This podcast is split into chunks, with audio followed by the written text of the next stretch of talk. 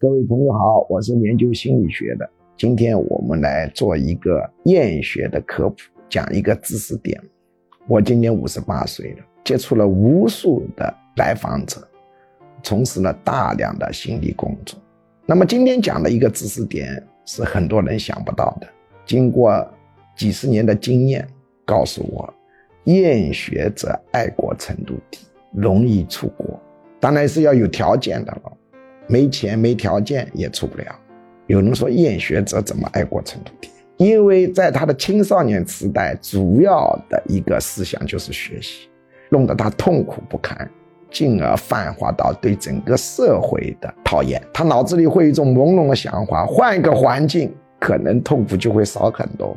所以厌学者容易爱国程度低，容易出国，只要有条件。